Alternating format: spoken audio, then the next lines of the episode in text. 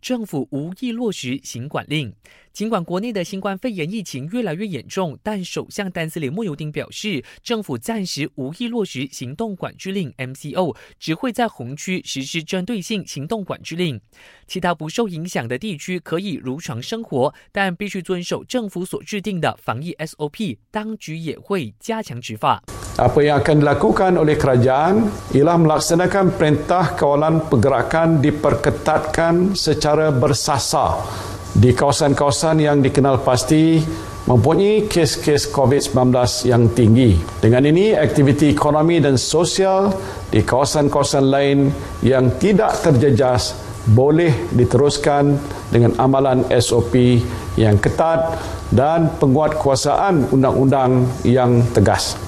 穆尤丁也说，沙巴州选举的竞选活动是导致我国疫情升温的原因之一，但当时是因为州元首决定解散州议会，州政府也只能遵守宪法，在六十天内选出新的州政府。我国的新冠肺炎疫情单日确诊数屡创新高。卫生总监丹斯里诺西山指出，截至中午十二点，我国再增加六百九十一宗新冠肺炎确诊病例，再写下单日新高。其中六百八十八宗属于本土感染，当中三百九十七宗来自吉打，都集中在监狱；两百一十九宗则是源自沙巴的四个红区。目前可传染的活跃病例已经去到两千九百三十六宗，三十一人在加护病房接受治疗。今天再有四人死亡，包括一名年仅一岁的婴儿。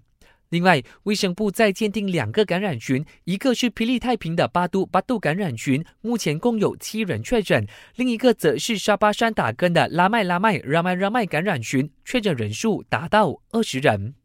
我是嘉俊，感谢收听。